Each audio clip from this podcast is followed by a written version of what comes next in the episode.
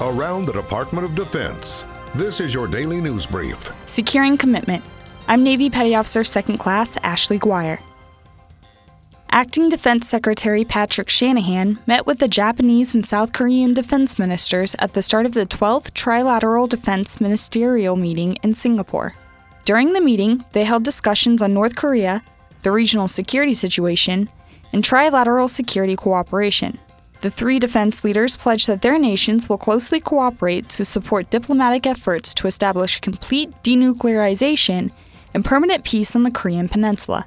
They highlighted the importance of the international community's commitment to fully implement United Nations Security Council resolutions, including sustained international cooperation to deter, disrupt, and ultimately eliminate North Korea's illicit ship to ship transfers. The three defense leaders also discussed other regional security issues and agreed on the importance of a rules based order, emphasizing that trilateral and multilateral security cooperation led by the three countries plays an important role in maintaining peace and stability in the region. They expressed the need for added trilateral security cooperation, including information sharing, high level policy consultation, and combined exercises. The United States will continue to support security commitments to Japan and South Korea, and the defense leaders pledged to continue to work closely together for peace and stability in the region and around the world.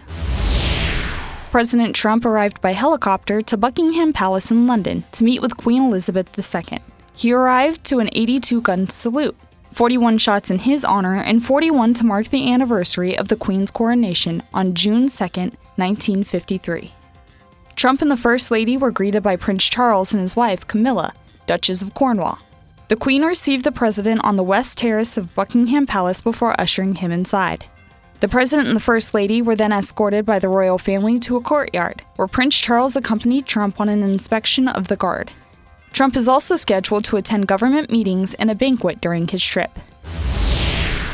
The Battle of Normandy began on June 6, 1994, also known as D Day, when about 156,000 American, British, and Canadian forces landed on five beaches along a 50 mile stretch of the heavily fortified coast of France's Normandy region. The invasion was one of the largest amphibious military assaults in history. Defense.gov will feature stories on troops who participated from land, sea, and air. To see their stories, visit the website on June 5th. That's your DoD news brief. I'm Navy Petty Officer Second Class Ashley Guire. You can find more stories about your military at defense.gov and by using hashtag KnowYourMil.